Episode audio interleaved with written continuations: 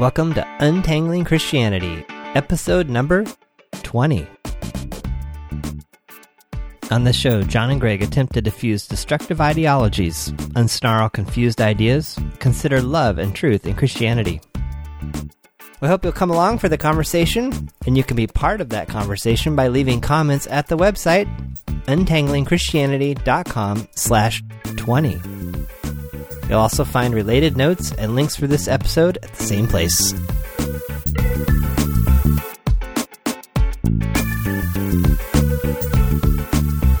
Hi, I'm John Polstra. And I'm Tommi Polstra. And I'm Gregg Monteith. Then we have a special guest today. So I was talking to Tommi last night about God's love and different things, and she asked me a question about how does this all work, and I did not have a good answer. So I said, you know, I have a friend. I have a good friend. He Gregg could answer that question. We should ask Gregg. So she's like, "Well, can I come on your podcast?" Or maybe I suggested you come on the podcast. So here she is. So lay out what you've been thinking about, Tommi, and, and we'll see where we can go. This is the first time we've had a guest on our podcast, so uh, this is going to be I'm fun. excited. Yeah, yeah. Okay, my my um brief background is I have been a Christian for 20 plus years, understood grace at a place called L'Abri. You've probably all talked about it before. Back in 93, I understood grace. And so I was able to walk away from legalism at that point. I've been pretty legalistic. But in the last 20 years since, um, and more recently in the last year and a half, I'd say, I've been thinking about and trying to get to a place of living loved. Um, it's a term I learned from Wayne Jacobsen's podcast. And uh, basically, that God loves me more than I can ever know. And just the way that that's been processing in my life is that I know it's something that God's doing specifically. It's not something that I can manage to figure out faster to understand, but it's basically one of those life changing, heart sinks to the floor aha moments. And I'm in the process of waiting for that aha moment. Well, when John and I were talking last night, I found yet again that I continue to go to this place of almost parsing out what it means to be loved by God. And specifically, I was um, I've been to see a doctor about something, and they said, "Okay, well, actually, we need to see you in the next, you know, ten days, uh, but schedule's pretty much booked, so we'll uh, see if we can fit you in." And in, in that moment, I was actually able to not worry about it because it was pretty clear I couldn't control any of the circumstances. Mm-hmm. And it turned out that on the very last day that there was even the possibility of me seeing the doctor, they they pretty much fit fit me into her schedule. Hmm. And I was so grateful because you know we got some more answers, felt really good about those answers, and so I got home and I of course labeled it God's taking care of me. And I immediately was sort of repulsed by that because I also told myself, well, God would have taken God's taking care of me regardless of whether or not the doctor got me in today. Mm. So I continue to find myself in this place of sorting, trying to measure God's love and at the same time rejecting my need to measure because I feel like God's love exists regardless of my circumstances. And yet I continue to find myself wanting to measure his love due to my circumstances. And I, I find myself in this constant, you know, um, I don't know how better to explain it than to accept, reject, accept, reject. It's like I, I go to this place in my brain and I immediately reject this place in my brain. And do you have thoughts on this? Well, I think there was also the, the other side of it, which was it's so God potentially orchestrated these events so that you could get in to see the doctor. And so when good things happen, it's God. When bad things happen, well, it can't be God because God doesn't do anything bad. Right. So how do we how do we quote untangle all of this? Wow. that's that's that's really interesting. I mean, there's a lot there, you know. Um so, uh, taking the, the, the kind of going to the doctor example, um, I mean, I guess a couple questions that would come to my mind would be, are care and love always the same thing? Can I, as you said, as and so in other words, I guess Tommi, when you said this idea of you know God loves me regardless of my circumstances, and um, I guess for me, like I want to ask you more questions, but I think maybe it would be helpful if I put a few things out and then asked a few more questions and just kind of you know just started throwing put not throwing but putting stuff on the table here that we can kind of look at and move around and examine. Um, but i guess for me on the one hand um, god's love is independent of my circumstances but that is because i have experienced god's love in in really uh, deep transformative and undeniable ways so, in other words, to say, and, I'm not suggesting this is what you're saying. I guess I'm just I'm laying some stuff out. I'm kind of um, uh, uh, maybe I'm mapping out maybe some of the, the, the what are for me sort of the boundaries of this type of discussion would be that on the one hand, yeah, my like God's love for me does not depend on my circumstances. So if I have a crappy day, or if I don't get in to see the doctor, or if I can't get that specialist appointment, that doesn't mean God doesn't love me. But on the other hand, um, you know, John and I have talked before about. Um, we're, we're reading an interesting book that, that's sort of talking about you know when, when things don't work out repeatedly, um, and you just sort of keep blithely moving on as a Christian. If your Christianity keeps not working out, if you keep saying to yourself, you know, I'm not really sure. Maybe at some place in the back of your head, you're saying, I'm not really sure about this idea of God loving me, but you keep going on and keep telling yourself, well, God does love me you know, in other words, there's certain there's a certain minimum threshold, and I think that's an experience experienceable threshold that people need uh, in order for this idea of God loving them to have traction, to make sense. You know, I, I don't think it's reasonable, um, contrary to I, I guess what I hear in a lot of churches, to say to people, you know, become a Christian and then you'll understand how it works. And I think, well, yeah, there's some truth there. I'm going to understand a lot more, but I'm not just going to suddenly, uh, you know, invest in something without having a sense that it's worthwhile to do so. And so, particularly when it comes to love, I need something to go on, and maybe, you know, what that is for every person, how much, quote unquote, because it's difficult to quantify something like love, how much that is, I don't know. Sorry, you were going to say.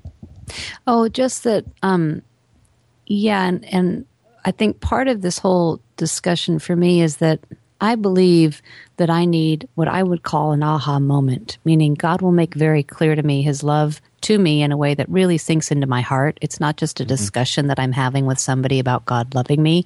Right now mm-hmm. it's intellectual, and mm-hmm. I believe that God wants it to be more than intellect. And mm-hmm. that part hasn't happened for me.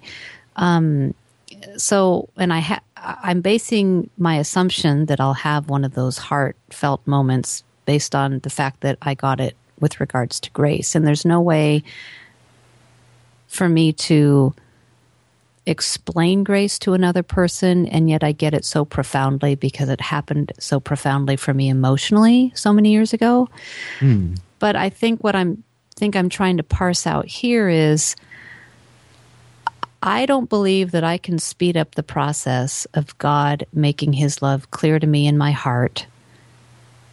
And yet I do think slash wonder and believe that the questions I ask of myself or the associations I make of God, that that can, I don't know if it can hinder God's work, but I feel like it certainly isn't beneficial.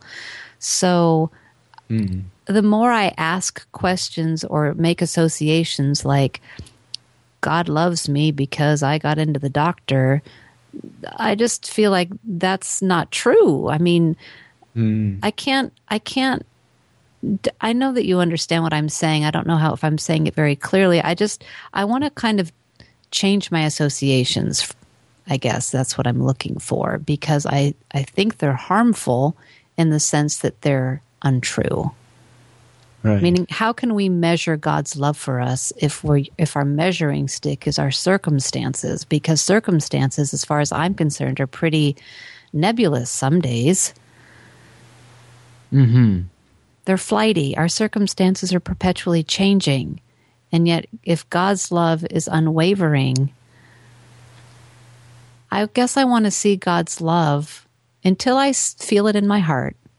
Mm-hmm. I want my mind to be more transformed towards seeing His love as it clearly is, which I believe has to be outside of my circumstances on some level. Certainly, He works in our circumstances because He's working in our lives.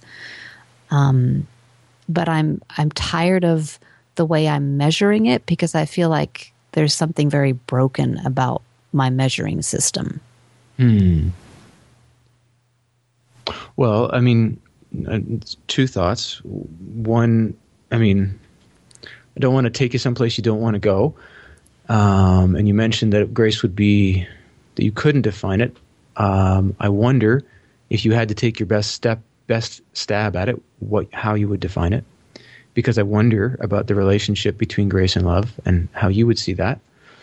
Um, that's one one point, and the other point, I guess, is coming back to the kind of um, idea or question about uh, circumstances being being varied. And I would say, on the one hand, yes, they are, but on the other hand, um, you know, one of the things about Christianity is that the idea of testimony the uh, the value of testimony is is exceptionally high, and so in that sense, um, you know, understanding God is it is definitely a, a personal uh, a thing, and and we want to understand God personally, but that process of understanding is also collective. It's it's communal, and this is you know they have that this notion of the body, this notion of the church, this notion of people that gather together, and part of what we do in that process, as I understand it, is is we're we're sharing um, we're sharing we're sharing ourselves with each other, but we're also sharing selves that have been touched by God with others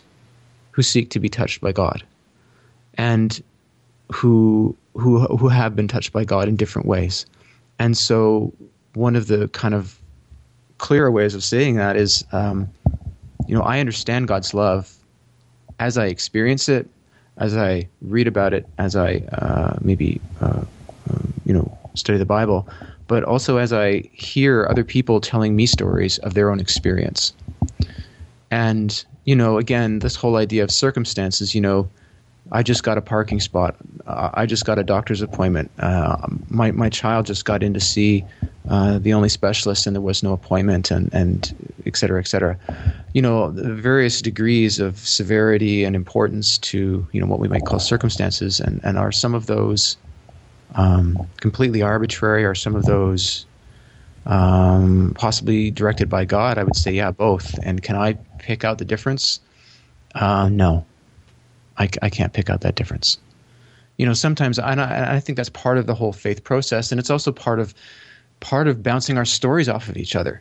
You know, and you hear things resonate with different people, and I guess I guess on the one hand, I, I value what you're saying about circumstances and thinking that circumstances vary, and yet there are certain core experiences that we uh, choose very much to stake our identities around you know, and, and those experiences where we're talking about people who are uh, Christians who are, you know, um, wanting to be in right relationship with God and who are saying, you know, this this sort of thing that happened to me was really pivotal, and here's how I see God fitting into this.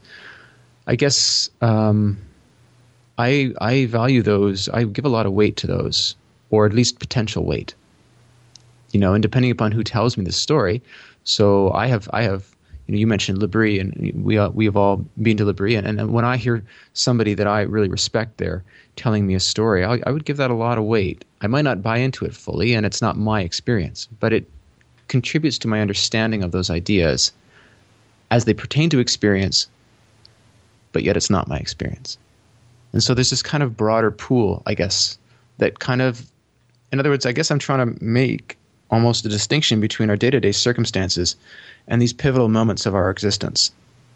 And you know, we're still the ones that make the call and say, "Hey, this is a pivotal moment." So how do you make the call? Like how do you, how do you look at the doctor's appointment and say, "Oh," or the parking spot and say, "Wow, that was God loving me," versus, oh, well, you know, things just worked out and they would have anyway. Well, uh, but maybe that's the difference originally between care and love, right? When God's sort of caring for me in this way, and and and, and God has an idea that maybe something should work out. I think God's caring for me too when I get a flat tire on the highway. You Wait, know, so you're just you're, you're separating out love and care as being different. Well, I, I, I think so, yeah, because it doesn't feel like you know. In other words, maybe care is this kind of um, and not care. Yeah, I really am separating them. So care is this sort of Gregg. Gregg needs some attention right now because Gregg's driving into an accident, and uh, you know, does God want people to be in accidents? No. And, and and I guess I guess part of this whole thing that we're looking at is also um, you know, we have to broaden the conversation to uh, a different sort of realm of existence and, and maybe call into question how we each think about uh, the kind of notion of spiritual entities. So, in other words, I guess what I'm saying is if we view God as seeking goodness for us, as loving us, um, I think there's enough. I'm kind of hedging because a lot of people, when you talk about Satan or the devil, uh, can be completely fine with that idea. Other people can be very, who are Christians, can be very kind of skittish. And I, I'm I'm not sort of casting judgment either way. I'm just saying that I think there's enough warrant biblically to talk about the idea of an adversary, and that there's a you know um, that we live with adversity that we cannot see and that manifests itself in different ways, and Wait, that there so, is a struggle going on. Wait, so you're saying then that in terms of the doctor's appointment or the parking spot, there's the parking spot, there's God, and there's essentially Satan. Well, I'm saying that that there are that there are entities that are involved in this plane of existence where you and I would see a parking spot and a doctor's appointment or a flat tire, and that there's more going on. And and what's at play? I don't know. Do I get a flat tire because I ran over a nail and it has nothing to do with anything that, other than the fact that I ran over a nail? Of course. Could I have a flat tire as a result of God looking out for me? Maybe looking out for is better than care. There's love and then being looked out for. I don't think God needs to be looking out for us all the time. But I do think there are things that go on. In other words, I do think that there are there is conflict and uh, contest over people, over situations. I think that if uh, there is an adversary, and I believe that there is, that that adversary is doing everything that it can to uh, thwart the purposes of God. And I think one of the biggest purposes of God is to make manifest, to make plain and understandable and clear and experientiable that God loves us. And I guess I think what drives me a little nuts about these types of conversations ultimately is um, that for God to make clear that He loves us, we need to feel it. I ultimately believe. Mm-hmm. And like I was saying earlier, for myself, I don't believe I can speed up that process. So when I start to look at my circumstances and start to automatically label them like, oh, God cares about me, I automatically find myself in this tug of war because I think that hmm. I'm making it worse for myself again, trying to put something to God's credit that I can't ultimately know for sure whether He was a part of it or not. Um, because my mind is attracted to opposites and extremes and blacks and whites. So the minute that I mm. say God's taking care of me, my mind immediately wants to say, okay, well, when isn't he taking care of me? Like I, it's like I miss the whole, I miss the big picture, which is what you're saying just now. God wants us to know we're loved. And my mind doesn't naturally go back to that conclusion yet. I mm. think hmm. it can my mind right now wants to work out how I can see that God loves me. And um, I find that it can steer me into an abyss if I'm categorizing and marking and measuring what right. can't be categorized, marked, or measured in a definitive way. Do you want me to now go back and answer the question of how I define grace, or should we just bypass that? Well, let's hold on this one for a little bit. I think the grace one's still important, but I think I see a little more clearly, and I guess the idea of speeding things up, I don't know that that idea makes sense in this context, though the idea of impeding definitely makes sense. So I guess there's the idea, I guess for me, I would express it as being open to and creating an environment of openness, creating a space of openness for exchange. And where, where there's going to be exchange between you and God, between me and God, love and truth, my, in my view, love and truth are always part of that exchange, right? God is always seeking to interact with us on those levels, at very least.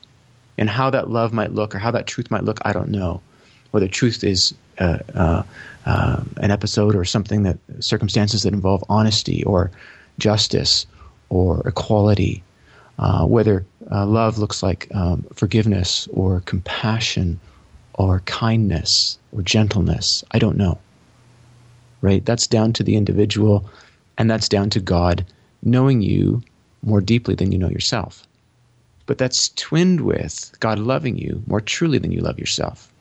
That, that's this is my experience, and this is what I've tried to kind of what I build on really, uh, and my it's my understanding uh, when I go to the Bible. It's kind of that's that's the basis for my grad work. Those two concepts of love and truth, and um, that those are always involved in that relationship. So in terms of, I guess I guess what I'm hearing you say is, I desire to experience this, to feel this, to feel. I just I, I hear you saying you want connection with God. I think that's what I'm hearing. Yes. And that sounds absolutely great. That sounds amazing right? We want we want connection with our our kids, with our spouses, with our our our parents, with our siblings, with our friends. We want connection, um, and and I think God is very much, if you can say it this way, in the business of seeking to make that connection tangible uh, and significant. And I think how that happens, you know, I think these are sort of components of what it is to be in relationship with God. And so for me, when I think about ideas like like sin, for example, um, because God's God's not keeping track. It's not a score thing, right? It's a sin for me. My definition of it.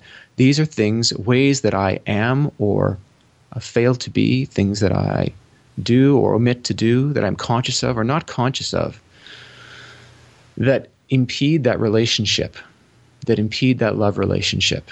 And for me, uh, when I think about um, being in relationship with God, being in relationship with someone that I love deeply, I, I, I want to hang out with that person all the time. I want to do things with that person. I want to, uh, I, I want to be rightly disposed to that person, and I don't want to hurt that person.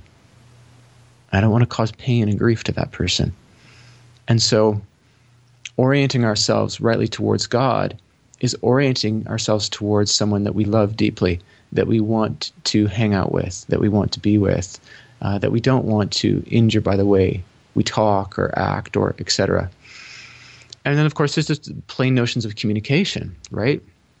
You know, I did find very much that when I started to pray more, and prayer was essentially sharing myself, and I would do this. I think I think it can be done uh, mentally, though I would do it audibly. I would actually speak out loud to God, and that was praying. And I would uh, share my concerns and share my my hopes and share my uh, failings and and, and uh, my successes. I would be thankful for things that happened, you know, uh, just that they happened. And whether God was uh, the director of those particular things, or, or behind them substantially, or behind them only kind of in a, in a in a in a vague sort of I you know, God created the world to be a good place, and goodness has come about through this world, and I'm thankful for that. And so, I guess on the one hand, I'm talking about uh, uh, disposing myself rightly to God. You know, if I love somebody, I'm not going to act to hurt them.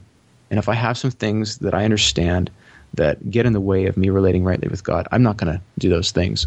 Or if, or I'll, I'll you know, I'll be, I'll be cognizant of that. And on the other hand, praying right? Being uh, connected with God. And then, thirdly, Um, it's for me, it's saying, okay, we have a we have a relationship in which you have informed me about who I am, and you have you have bestowed on me a tremendous amount of love and care that I, I feel very deeply and has been very transformative.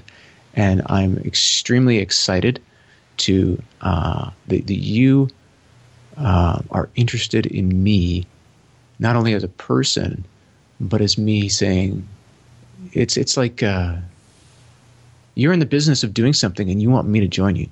You want my help. You want me to be part of this, and I'm I'm super excited about this. And and so it's it's also about how I direct myself and the opportunities I seek out and try to um, encourage, and the other ones I try to discourage in my life. That's that too is part of my relationship with God, because I believe, you know, other people would would um, maybe frame this under the notion of God has a purpose for your life. Well, I, I guess yeah, I I think that too, but I would say it a little differently that that that that God desires us to be working collaboratively for the bringing about of God's kingdom, which is huge and it's wonderful. And I think that whole transformative piece has been so real for me.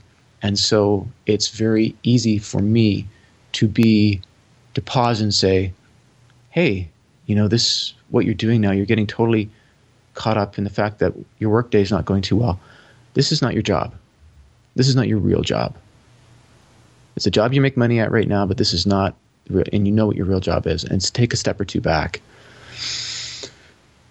So I don't know if those three components, the kind of um, prayer and uh, orienting myself in terms of my daily actions, the things I do and don't do, to orienting myself towards a love relationship, um, and then also just the specific things, the kind of major headliners for me in terms of where I want my life to go, and the things I want to contribute my time and my effort to, to you know, which clearly include my family, include you know my friends and and I don't know if that helps at all in terms of thinking about what openness looks like. But those for me are the three things that openness looks like when I think about being open to God. And I think I think too being being just dead honest with God. You know, I feel God that I am in a position where I do not yet have an experiential understanding of how deeply you love me. I don't know what it's going to take. If there are things that I'm contributing to this, I'd like those things to be out of the way. And if I'm waiting on you, um, I know patience is a virtue, but um, I'm really eager. I'm really eager. How can we? How can we? How can we? How can we uh, chop the timeline down a little bit? You know what? What needs to happen? And I don't know you know, I don't know what's going on or what might be in the way or, you know, what might have happened that for whatever reason you may not be perceiving to the fullest that it could be perceived. I mean, I don't know any of those things. But I do know that being completely honest with God and being, you know, I, am often very indignant and, and saying, you know, hey, I, am not sure more, what more you want, but you've given me every single sign that the work I'm doing is, is that you're really interested in this. And you know what? If we're going to get to the next level, I'll tell you what, it's not going to happen by me. I don't have the skills and I don't have all the energy. I've tried that before. It doesn't work. I am relying on you if you're if you're in this and I know you're in this, then please make this clear. Please accelerate this process somewhat. Give me some insight. If you can't accelerate give me some insight so I can be a little more patient because you know this isn't working for me. And you know, different days you have different responses to, you know, okay, I can I'm a little more patient today. I'm not patient the next day. And I, I think that that kind of the ebb and flow of that conversation, God is, is really interested in in other words, I would be just direct with God about that and say, literally, have a conversation with God about that as it's going on, or however, you know, as and when you can. Does that make any sense, or what do, what do you think about that? Well, what do I think? I agree. I agree. I I think I've watched myself go through a series of different types of prayer Hmm. Um, thinking that there was a, f- a prayer, there was like the prayer. Um, and if I just kept saying those words over and over again, because that was the issue, the issue, let's say, for lack of a better example, is I want to I want to live loved. I want to know that God loves me. Okay, God. So my prayer begins. Okay, God, please help me to live loved. Help me help me to see that. Um, and in praying that over time, it's like, well, you know, that's true. That prayer is accurate, and yet there's still something else that is more accurate. And so my prayer would sort of shift. Um, and so I think what I'm sort of honing in on in this conversation to some degree is the issue of impeding. Um, mm. it, it, what resonated in what you were saying was that you orient yourself towards that which you love. And mm. so, you know, in the context of John and I, I would, if I know something bugs him, I would, you know, work hard to maybe abstain from certain behaviors when I can because that would mm. drive us more apart if I were to continue to engage in certain behaviors. So I would work hard to, you know, not do those things if it was clear to me that doing them aggravated him. Mm-hmm. So in the issue with God, I feel like I'm I'm just an expert at discounting, and I, am this way across the board. So um, you know, woke up in the middle of the night because I ultimately heard coyote howling in our neighborhood, but it sounded like a woman screaming, and that sort of set me off because it's like what's happening in our neighborhood. Mm. I wasn't able to fall asleep again. Finally, after an hour of listening to podcasts and trying to fall asleep and it not working, I got up and I went into my office and I started reading my Bible. Hmm. And I I don't know my Bible very well, so there there are almost no verses that are memorized in this head of mine for all my years of calling myself a Christian. Mm-hmm. And yet it seems to me my experience with God is he oftentimes puts um, verses into my head to go look at. Mm-hmm. And um, they almost are always in the Psalms for me right now at this stage of my uh, life.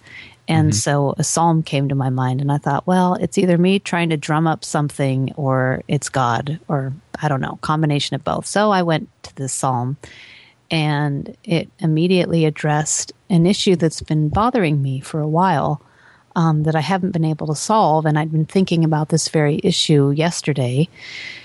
And so when this psalm came to my mind and I opened it, and it was like the exact word of something that was bothering me, mm-hmm. what happened in that moment for me was instead of being on one level completely blown away, like, oh my gosh, God, you are totally tracking with me in this issue, I instead see my failure you know, because the psalm was talking about basically relying on God. Mm-hmm. And in in reading that psalm, I'm like, yep, see here I'm worrying about this thing instead of relying on God, and I just start to go down this rat hole. Mm. And I try to separate myself out from going down there because I'm thinking, okay, Tommi, it's three in the morning, probably not thinking very clearly. Don't draw any significant conclusions here. But but when I come to when it comes to impeding you know, in a different mindset. Like now it's, you know, in the morning and I'm a little bit more awake, I look back at that psalm coming to my mind and I want to cry because mm. I think God wanted to assure me in mm. that moment. And so I have to sit back and say, God really does love me. God really is attuned to everything that's happening inside mm-hmm. of me that I'm aware of and attuned to more. But in mm-hmm. the moment at three in the morning, when he reveals that to me, I instead sort of push back and see my own failure. Mm. And to me, that's potentially impeding God's work. I think that's astute. And what do I do now? Well, I would wonder if talking with God about that, and I'm I'm I'm I'm not doubting that you may have already done that and may may have done that a lot, but on the one hand, continuing to to talk about uh, that with God, and on the other hand, uh, yeah, like going through, and, and maybe you've done all these processes, like going, you know, going through a journaling process about that, and kind of identifying when those things come up, or you know, um, words that you use that you hear yourself using about yourself throughout the day that might um, make you think of that sort of orientation you might you have towards yourself. And then you know at, at a, another time when you've got some time to reflect asking yourself about what what words are the opposite to those words? What what mm-hmm. words would contradict those? And and uh, when might it be useful or you know um, legitimate for me to use those opposite words about myself? Um, you know i think i think some of this is about how we've been trained in the sense of you know brought up uh, how we've been trained through work or, or you know formal education that we've we've had and, and jobs depending upon how you know, what they're like how stressful they are how control oriented and hierarchical they are. Um, I think all those things play a part. Um, you know and and I think we're all going to find that we have specific failings relative to even these you know what what you in retrospect see as an obvious attempt on God's part to uh, be consolatory towards you, to console you, uh, and it's uh, you know this um, God is manifesting an attachment, an attunement, you know, and and that's I think that's fantastic. So those are some really powerful words that you used. Um, yeah, I mean, how much of that? Uh, what do you think about that? Well, I think it's in some way wonderful that you've stated the obvious mm-hmm. because mm-hmm. I um I guess I have two thoughts.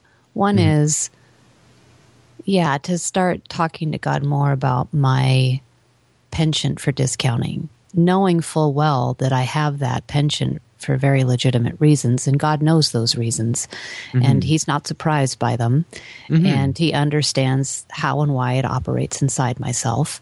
Um, and I fully expect Him to be.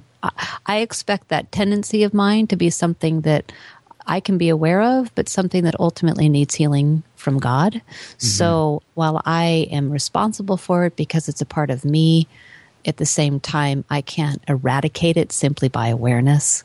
I mm-hmm. think a deeper healing that doesn't come from me and my hard work needs mm-hmm. to occur.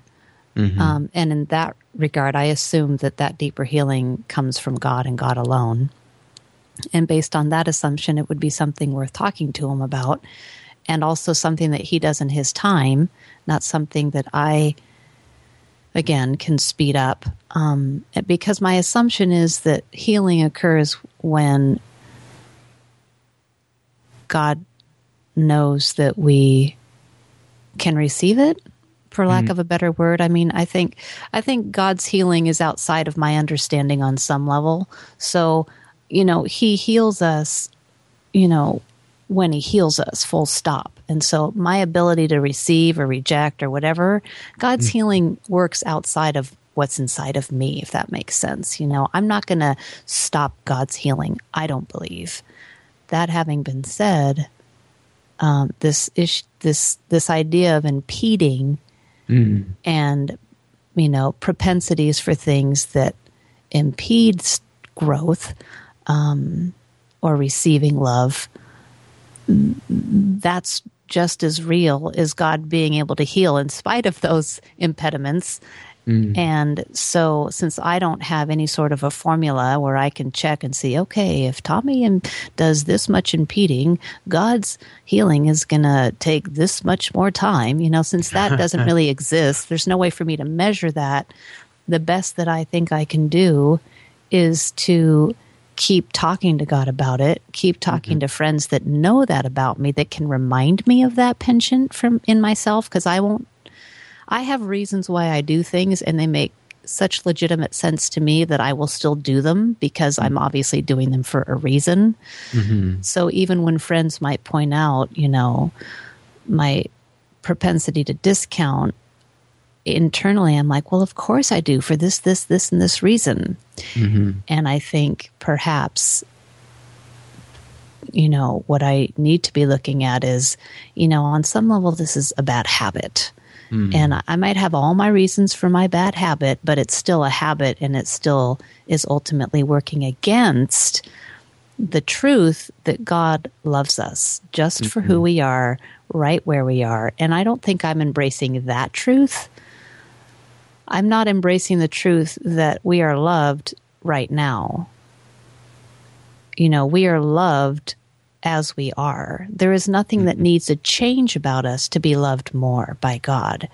Mm-hmm. And so I'm not embracing that truth. I'm instead embracing this propensity to discount, which says, oh, I'm not that good, or, you know, whatever. Mm-hmm.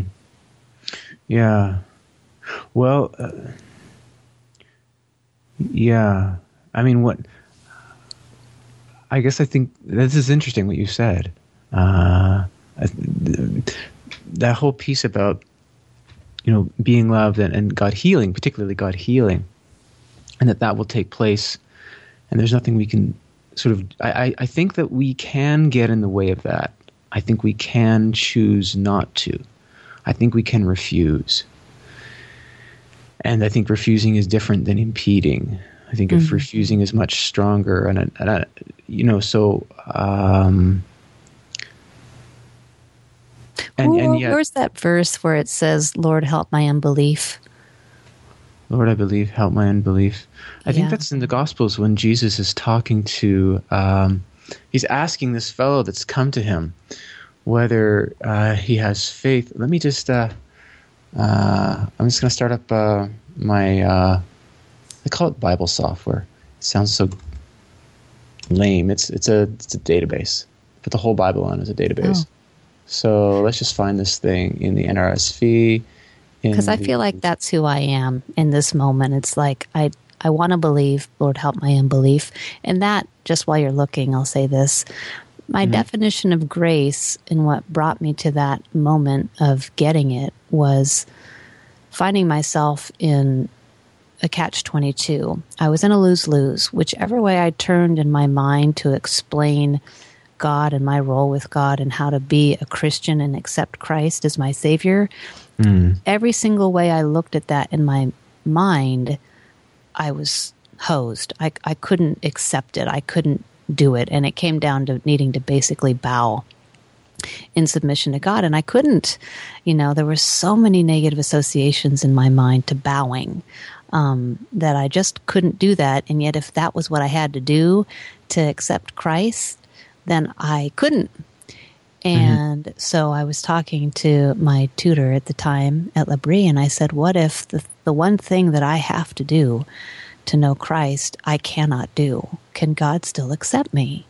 Mm. Um, and th- he said, Yes, I think so. And in that moment, I, I got it because it was mm-hmm. slow clear to me that I couldn't do what I was supposed to do. Mm. And yet God said, that's okay. Um, and it just blew my whole world apart in a very positive way. And so here I am again, wanting so hard to believe I'm loved, and yet not believing it for all the reason God's understands. And it's like, Lord, help my unbelief. Hmm. So, can you tell me a little bit more about the when it blew you away? What does blew you? What does that look like? Literally, I was sitting in um, Chalet Bordonnette in Gregg's office, which I don't know if it's still an office anymore, and I was looking down into the valley um, hmm. from Huémoz, where you can see the mountains come down. One mountain almost looks like an elephant's head yeah. And you can see oh, that range in France quite a ways away. I can't remember the name of the range right now, but it's the perpetual glacier range. Okay. Do you know what I'm talking about? Yeah, it's between the Dent du Midi and the. Yes. Exactly. Yeah. So I was looking down, looking out the window, and that was the view from that window.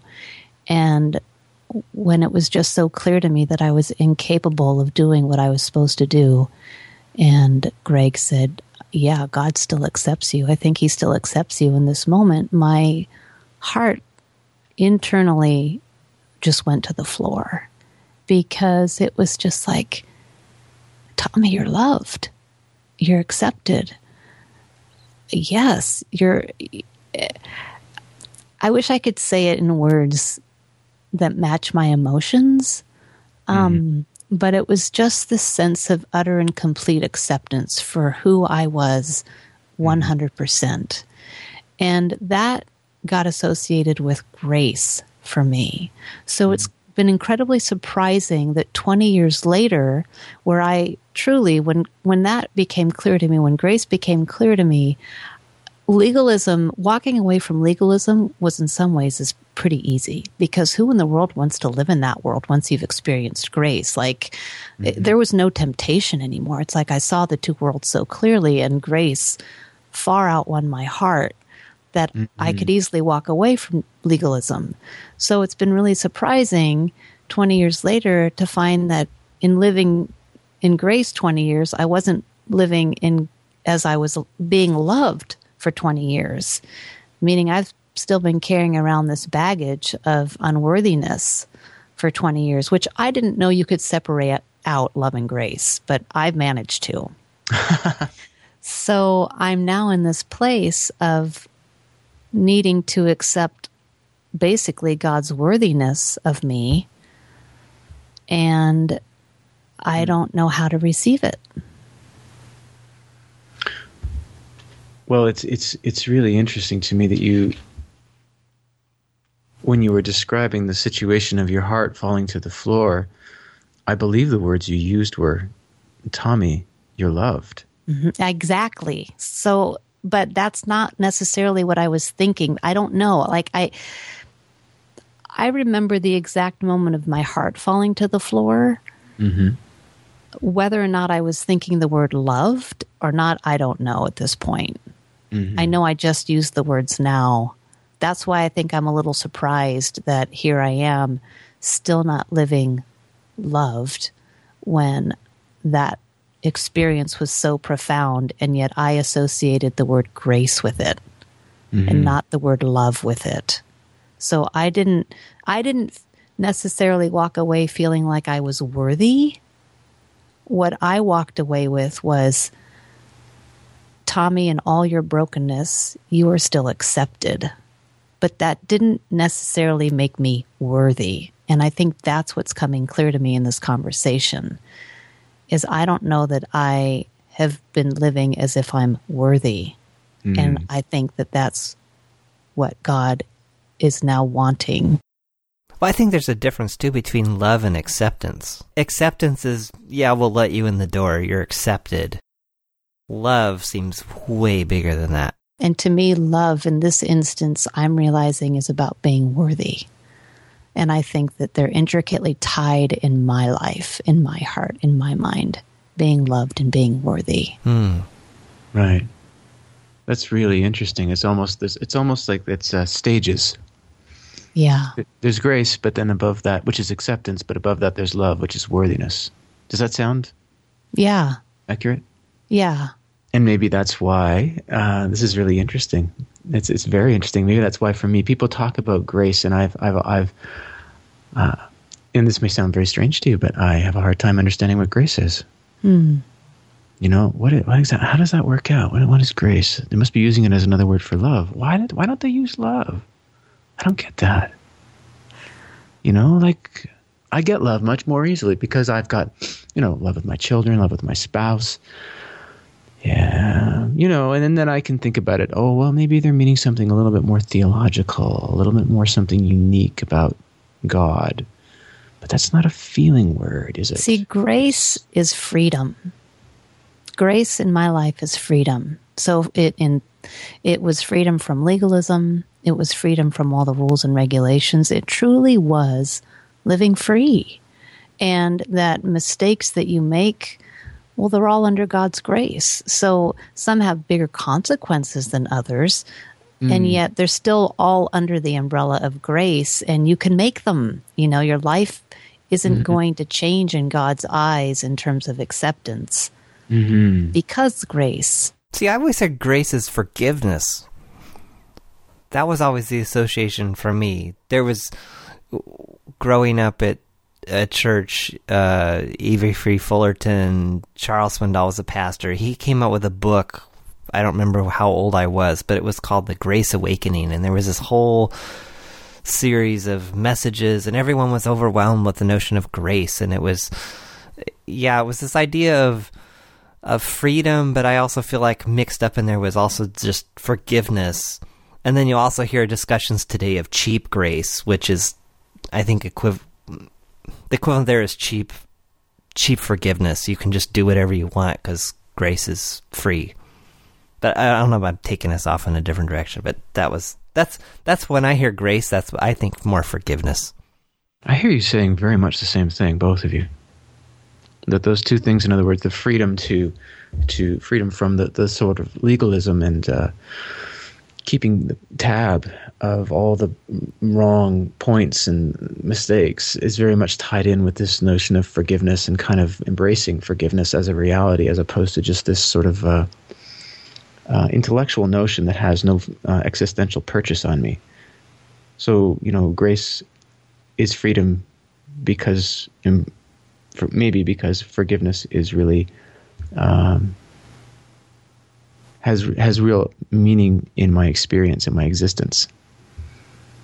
But I can see how both of those, and I don't know if those if you if those if that resonates with with either of you, but um, I could see how neither of those there is this there is a distinction then with this whole love piece. So that's well, I've been talking to a friend regularly. We talk and pray every week over the phone, mm. and um, you know, I've been working through and thinking about this living loved message for a long time, over a year.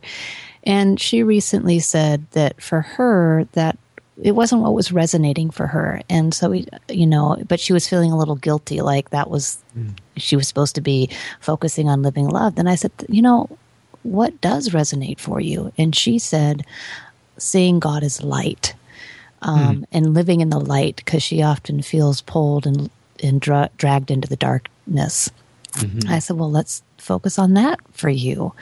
Um, and so I, I think what's coming to light here in this conversation for me is while the tagline living loved has resonated for me in the sense that God loves me exactly as I am, where I am right now. Um, what I think the deeper prayer for me is about worthiness. And so, mm-hmm. in that regard, worthiness is paramount to love. I think love gets cheapened in our language, in our expression of it. And especially if we try to equate it with love we've received over our life or love we've even given, it's usually mm-hmm. often, you know, we want something in return. It's not unconditional. But isn't that a known psychological construct that you can't receive love unless you consider yourself worthy. Mm. I see. That's really interesting. I feel like I read that in a. Oh, I can't remember the name of the book. I want to say the name of the book was Receiving Love, and I can't remember who the author was. But the contention there was that if you don't consider yourself worthy, or if you don't even love yourself, you aren't able to receive love from other people. And I disagree with that vehemently because to me it's just another formula, and there are very few that work in this world beyond math. Math is pretty reliable, but human emotions and psychology, while you can have assurance of certain things, I just think that that's not, that can't be true for all of humanity. It just can't be true for all of humanity. So I think that people can receive love even if they don't feel that they're worthy in certain areas of their life with certain human beings, with certain situations. They can receive love and they can give love in spite of whether or not they feel worthy. But that doesn't mean that it's across the board that they're integrated. That's, that's really helpful listening to the two of you. I, I like that. Yeah, because I would I would kind of you know one of the big experiences I have in my life is is um, you know, and I, th- I think my, my my spouse would be open to me mentioning this is is is a, um, a high degree of resistance. A high, I put another word in there, unlovable. Seeing yourself as lovable is required to kind of be able to receive love, and I think that uh, on the one hand, I would have agreed with John, but I like how you've put that, Tommi, and I think that there are. I can certainly see cases where, uh, for my spouse, she was able to kind of receive love, uh, and others where sometimes where it, where it was crucial, where she could not, and uh, it's interesting to think about the differences.